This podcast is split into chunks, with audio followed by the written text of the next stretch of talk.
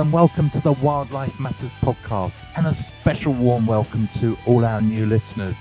Every episode of the podcast at the moment is attracting more and more downloads, and we'd like to know that you're really welcome in the Wildlife Matters community.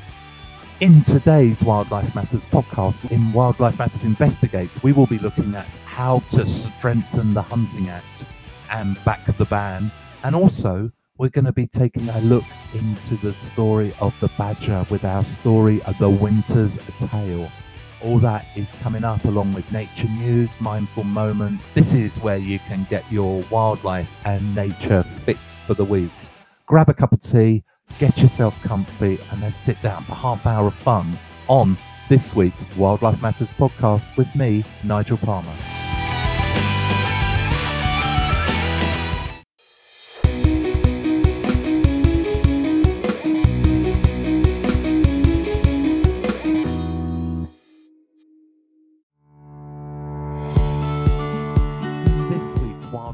Nature News, we're going to be looking at the worrying updates that have come out about avian influenza or bird flu having spread to mammals.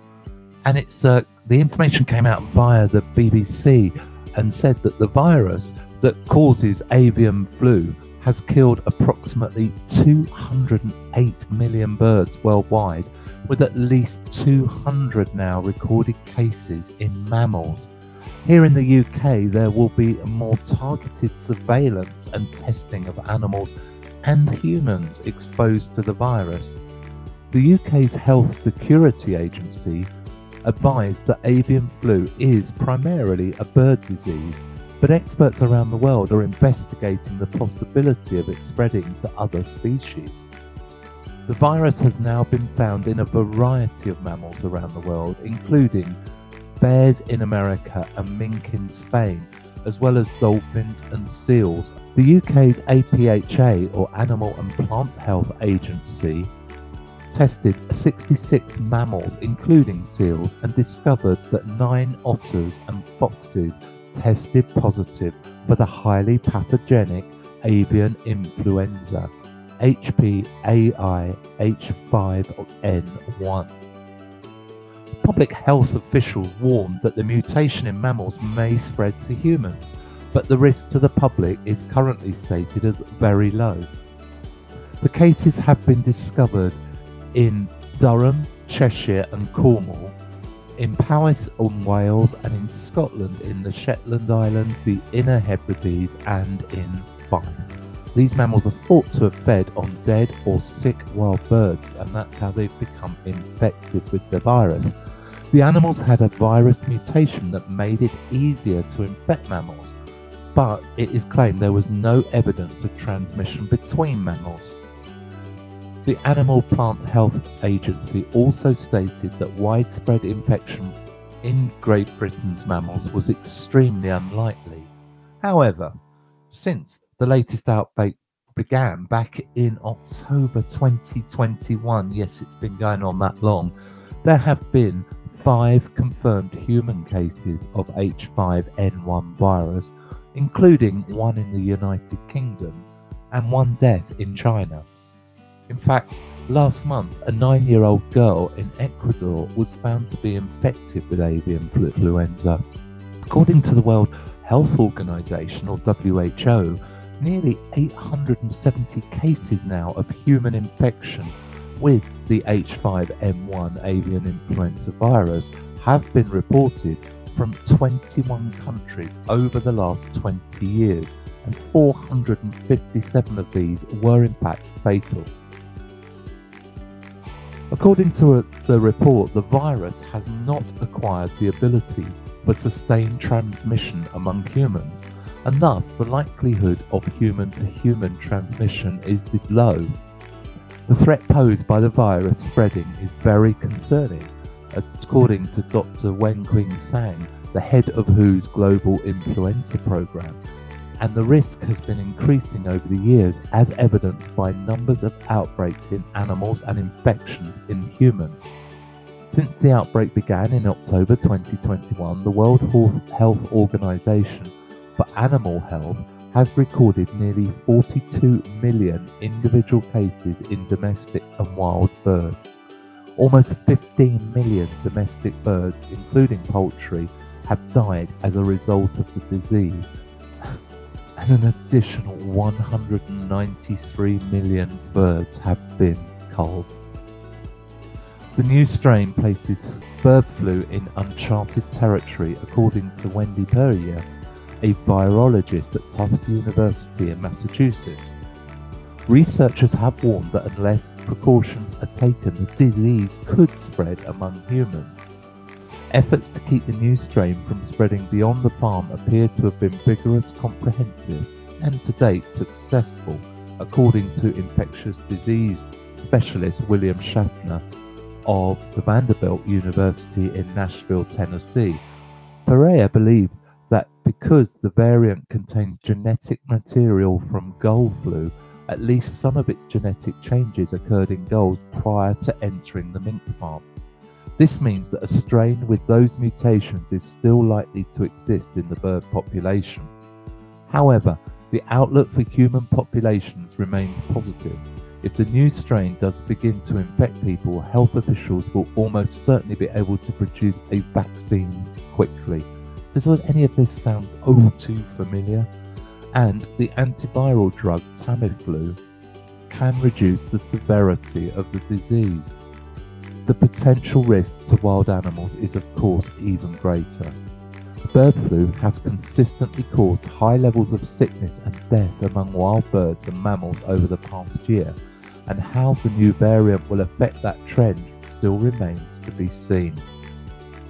This is really concerning piece of news, and I'm sure that you can all draw your own comparisons to recent experiences and I do think we do need to take these things far more seriously when we're at these early stages, and perhaps then we can stop this becoming the next global epidemic.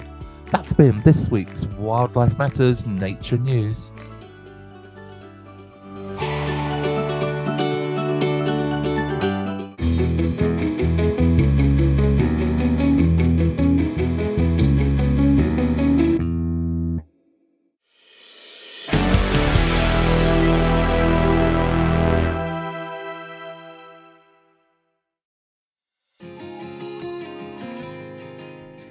And welcome back on this week's Wildlife Matters Investigates. As it approaches its 18th birthday, we are going to be looking at how we believe you can strengthen the Hunting Act to stop illegal hunting and trail hunting in England and Wales. I mean, have you ever asked yourself this question? Why do people hunt animals today? Well, what, what I don't understand in particular is why some people choose to hunt foxes. I mean, they don't hunt them for food or fur, and they use no part of the fox at all. I mean, maybe that's because the fox has generally been torn apart by the pack of hounds that these hunters use. So, what is their purpose and reason? I genuinely cannot give you a credible answer. There is, as far as I can see, no reason to hunt a fox, a hare, or indeed any other wild animal. So why, 18 years after the hunting of wild mammals with packs of dogs was made illegal in England and Wales by the Hunting Act, are there still hunt packs raising hounds and riding through the country on horseback with up to 40 loose hounds intent on killing wildlife?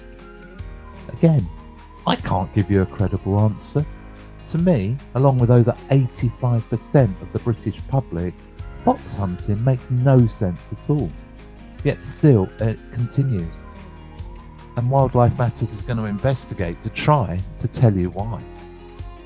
The Hunting Act in England and Wales was finally passed after a torturous eight year journey through the UK Parliament back in November 2004, and it became law in, in England and Wales in February 2005. Scotland had already led the way, two years previous with their Protection of Wild Mammals Act. The Hunting Act was passed to stop the hunting of wild mammals with packs of dogs. The wild animal species most commonly hunted in the UK were foxes, with deer, hare, otter, and mink. The Hunting Act was a landmark moment in the UK's history of animal protection, and it is undoubtedly a popular act with the British public who consistently oppose any hunting with packs of dogs. The Hunts and their supporters have made a number of attempts to repeal or amend the law and spent huge sums of money in court as they attempted to overturn the Hunting Act. The leading pro hunt organisations, the Countryside Alliance and the Master of the Foxhounds Association. It's often been claimed that the Hunting Act was not a good law, but it has led to a number of hunters being prosecuted. A person guilty of an offence under the Hunting Act is liable on summary conviction to an unlimited fine at the discretion of the judges. The provisions of the law state a penalty not exceeding level 5 on the standard scale. However, level 5 currently has no upper limit. In our opinion, there have been far too many allegations of illegal hunting that have not been properly investigated, and far too many illegal hunters have got away with it without being punished. And this means, to us, there is an enforcement problem with the Hunting Act. Much of the confusion has been around the exemptions within the Hunting Act. These exclusions were included so the Hunting Act had no effect on activities which Parliament did not intend to prohibit. The hunts have capitalised on, on the use of these exemptions when they are caught hunting. As an example, stag hunts use the research and observation exemption that was designed for researchers, and fox hunts have carried birds of prey in order to claim that they can use the falconry exemption, which was designed for falconers. Of course, the biggest and most deceptive abuse of the Hunting Act is trail hunting, which did not even exist before 2005. So let's take a look at trail hunting. Well, it is based upon the traditional sport of drag hunting. Now, drag hunting is not covered by the Hunting Act, and this is because a true drag hunt follows a pre laid scent trail or a human runner, and that's known as clean boot hunting, and they use bloodhounds. Trail hunting has no heritage or tradition. It has only existed since 2005. It was the blood hunter's completely new introduction that claims to mimic traditional hunting by following a scent trail which has been laid in areas where foxes are likely to be. Those laying the trail, if indeed one was laid, are not meant to tell those controlling the hounds where the scent has been laid. So, if the hounds end up following a live animal scent, the hunt can claim they did not know. Well, to me, and to many of you, it's clear that the hunters are showing an intent to hunt a fox. They have a pack of hounds and are wearing hunting pinks. I mean, try walking into a bank with a mask over your face and holding a plastic gun and then claim you were only exercising your right and that people just do not understand your ways anymore. Um, note here, please do not try this because you'll probably get arrested by the police. Yet, those same police forces allow hunts to continue throughout the country without taking action. I mean, why? There have been literally thousands of hunt monitoring reports from hunt monitors and hunt sab groups covering the majority of hunts throughout England and Wales since the Hunting Act was enacted. In over 96% of these, the hunt monitors have reported that no trail was laid before the hunt. And those that were observed by hunt monitors were not done in accordance with the hunt's claims. It has always been clear that the hounds do not follow the trails that the hunts may have laid, and most commonly head off in the completely opposite direction. Many hunt sab groups have video recordings of hunts acting in contravention of the Hunting Act by actively hunting foxes with their hounds. On too many occasions, the hunters concerned have avoided prosecution by claiming the kill was an accident and beyond their control. And worse, only a very small number of cases ever reach the courts with the police actively stating that wildlife protection was not one of their key priorities. What's very clear and obvious to many of us is that the hunts are completely incapable of monitoring their own actions and believe themselves to be either an exception to or indeed above the law. Not so surprising when they continually seem to get away with killing foxes. I have personally been kicked, punched, and hit with a riding crop, and had my vehicle tyres slashed, windows broken, and twice been run over by a horse. Tragically, I've seen far worse injuries and attacks on fellow Sabs and seen the police literally turn a blind eye to these actions on far too many occasions. This is why I believe that after 18 years, now is the time to strengthen the Hunting Act and we can do that with just by making just seven key amendments.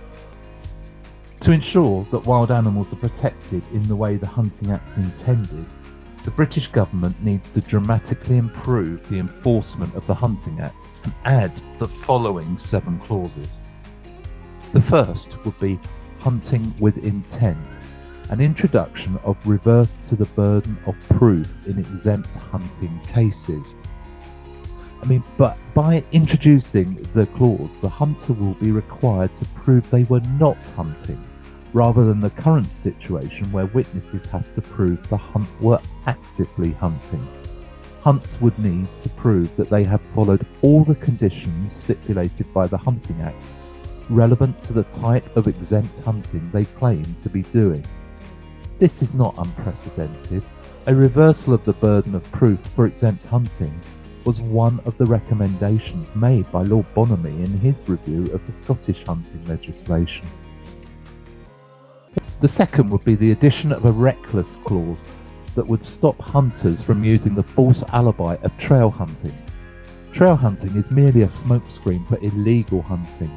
The Master of Foxhounds associations admitted it themselves when their training webinars were exposed back in August 2020.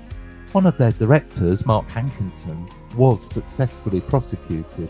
However, other directors, employees, and consultants of the Master of the Foxhounds Association have still not been prosecuted, despite overwhelming evidence against them.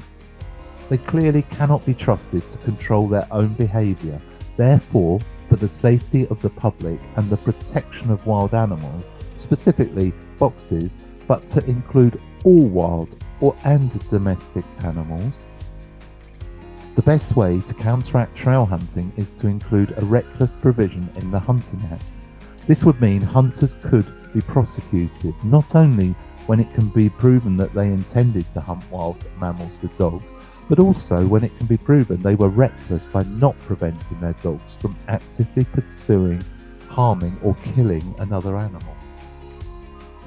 The third clause would be the use of dogs below ground being prohibited. This is where some of the worst cruelty in hunting takes place, not only to wild foxes pursued underground without a chance of escape from hounds, but also to the terrier dogs that are sent underground to either flush them out or hold them at bay. It is clear that there is no legitimate purpose for terrier men at a drag or clean boot hunt. Therefore, the role of or people acting as terrier men would be liable to have committed an offence under the Hunting Act. The fourth clause would be a removal of observation and research exemptions, because these have been systematically abused by stag hunts.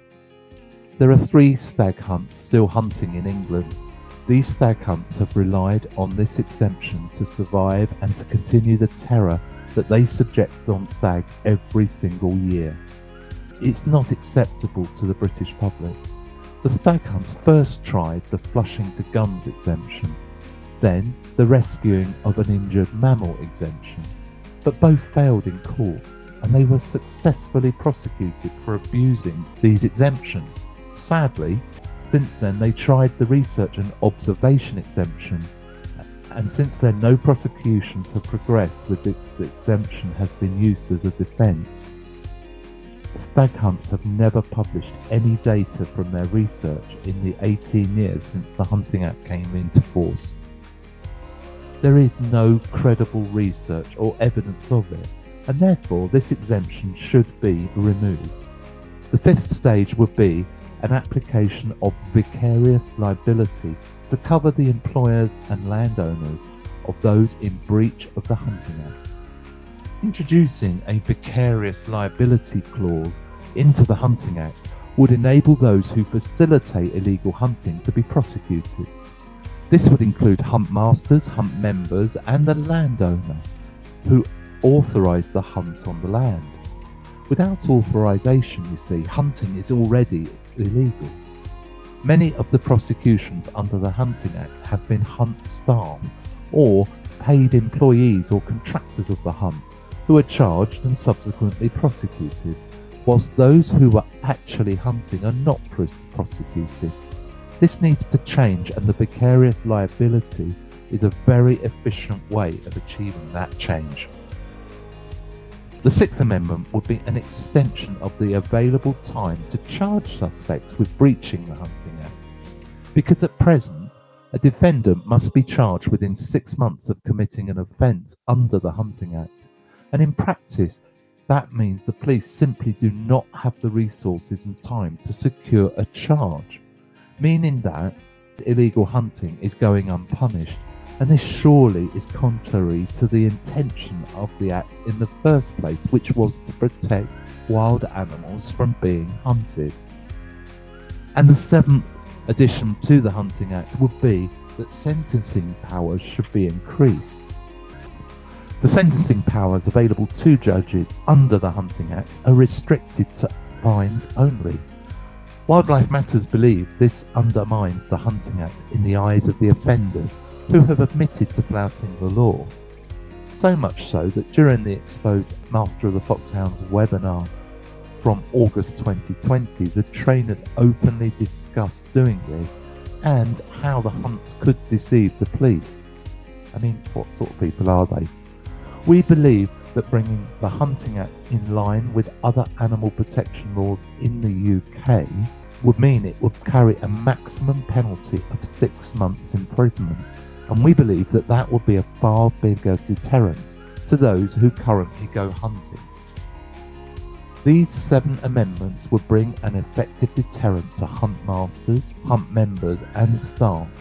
It would also be a truly reckless landowner that would allow hunts to use their land for the pursuit of wild animals. The above clauses would also make it clear to the police that hunts were actively hunting a wild mammal if they could not prove they had taken all the required precautions. These amendments could effectively end the tyranny and terror that the blood hunters have inflicted on our wildlife and through our countryside and rural communities for centuries now. Wildlife Matters is happy to work with any group or NGO that support these amendments and believe we need to take action urgently to ensure the British government ensures the protection of, of wild animals, and in fact, all animals, and the safety of the public who are currently at risk of abuse and even injury from the hunts as they attempt to continue with their illegal activity of hunting and killing wild animals with their packs of dogs. This has been Wildlife Matters Investigates look into how the Hunting Act can be strengthened as it approaches its 18th birthday. Do come back and join us for the next Wildlife Matters investigation soon.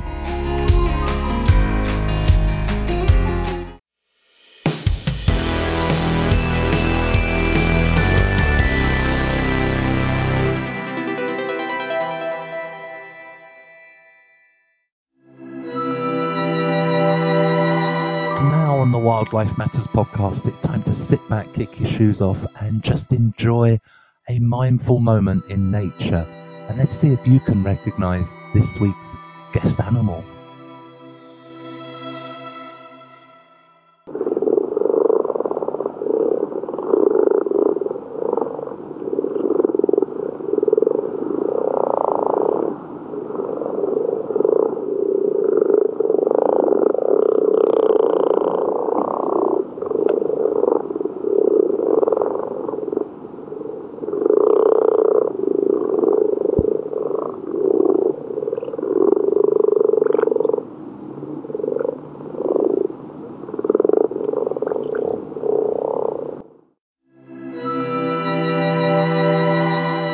Perhaps one of the most distinctive sound in nature. Of course, uh, I'm sure many of you guessed, the common frog was this week's guest on Mindful Moments.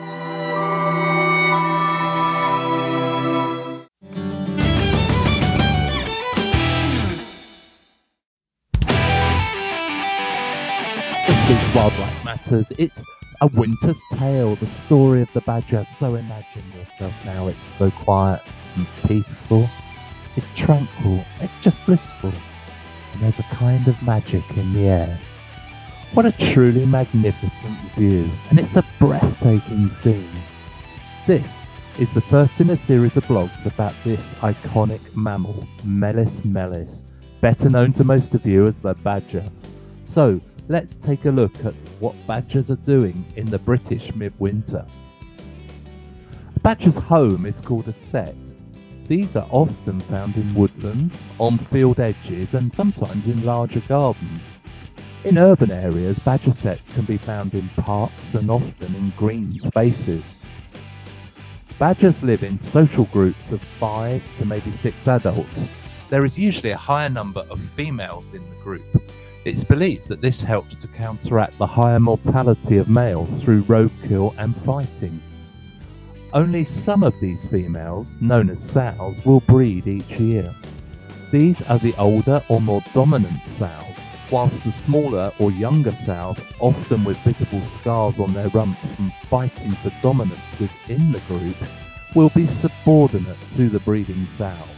If a subordinate sow does breed, the dominant female will often kill her cubs and leave them outside the sett.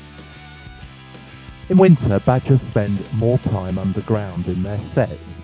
They don't hibernate, but they will lie low and sleep for extended periods of time. They do emerge to forage in mild weather, generally being more active further south and if they are regularly fed by people. Low breeding takes place in early spring and again in late summer, badgers, like some other mammals, use delayed implantation. The mating occurs either inside or close to the entrance of the sett. Interestingly, a female badger may, may mate with more than one male and have a litter of mixed parentage. This helps with the genetic diversity within the group and can lead to variations in colour. Sows can ovulate a second time and mate again, whilst already carrying blastocysts from an earlier mating and still start the pregnancy at the same time to produce a single litter of cubs. This remarkable ability is called superfetation. Blastocysts, the fertilized eggs, are implanted on or around the winter solstice, i.e., the 21st of December each year. Each blastocyst is a tiny ball of cells that becomes an embryo, and this takes around 7 to 8 weeks develop into a baby badger. Despite females badgers eating less and living off their fat reserves through winter, this is the time they will give birth to their cubs. The cubs are born helpless and blind. Newborn badger cubs are around 12 centimetres or 5.5 inches long, with a very light covering of silvery grey fur, and they might weigh between, say, 75 and about 130 grams. This fur is a little darker on the legs and sometimes there are faint stripes clearly visible on the face. Sows will generally have two or three cubs, collectively known as a litter. The newborn cubs will stay underground with their mothers and family groups for around 8 to 10 weeks. It is often possible to tell whether a sow has cubs as her teats are prominent between February and the end of May. The cubs have a silky grey fur with a very fluffy look. It's so adorable. Both adults and cubs will remain extremely cautious and not venture very far from their sett. The aim is for the cubs to start venturing above ground in April or perhaps early May, when invertebrate food is plentiful and they have as much time as possible to put on fat to prepare them for their own first winter. Most cubs are born in a specially modified nursing chamber within the sett, which is usually close to the entrance. This will have good airflow and a dense pile of bedding that is moved in by the pregnant sow prior to her giving birth. Sometimes a subordinate sow may make a nursing chamber in a smaller sett, or even use just straw, hay, or bracken, whatever she can find, but always away from the attention of the dominant pregnant sow in the main sett. The cubs are born with their eyes closed. They develop their first teeth at around four weeks and their eyes will begin to open at maybe five weeks old. Even then, they can't see well for a few more weeks. The cubs may now show hints of their two dark eye stripes in their otherwise thin, silky fur, but by the time they leave the sett, they will have developed full adult coloration. They also behave exactly as adults do when threatened, facing the enemy with lowered heads and fluffed up coats. This displays remarkable confidence for their size, suggesting that the stripes may well be a warning to other animals. When the cubs are around six to maybe seven weeks, they will leave the nursery chamber and begin exploring within the sett. At around eight weeks old, with up to the sett entrances. Watching a sett in late April and early May is the best time to see the cubs' first foray above the ground. But do keep an eye on the entrance because they will probably remain in it or at least nearby, as well as staying extremely close to their mother. She will herd them below ground at the first sign of danger and even drag a cub to safety by the scruff of its neck if need be. Sows will suckle their young for about 12 weeks, normally until around the end of May, and after this the weaning starts and the sow will allow the cubs to suckle less forcing the cubs to start finding their own food. And that is where we will break because we'll move on to a second episode where we cover badgers in springtime. But this has been the first in a short series where, we will be looking at the lives of badgers throughout the year here on the Wildlife Matters podcast.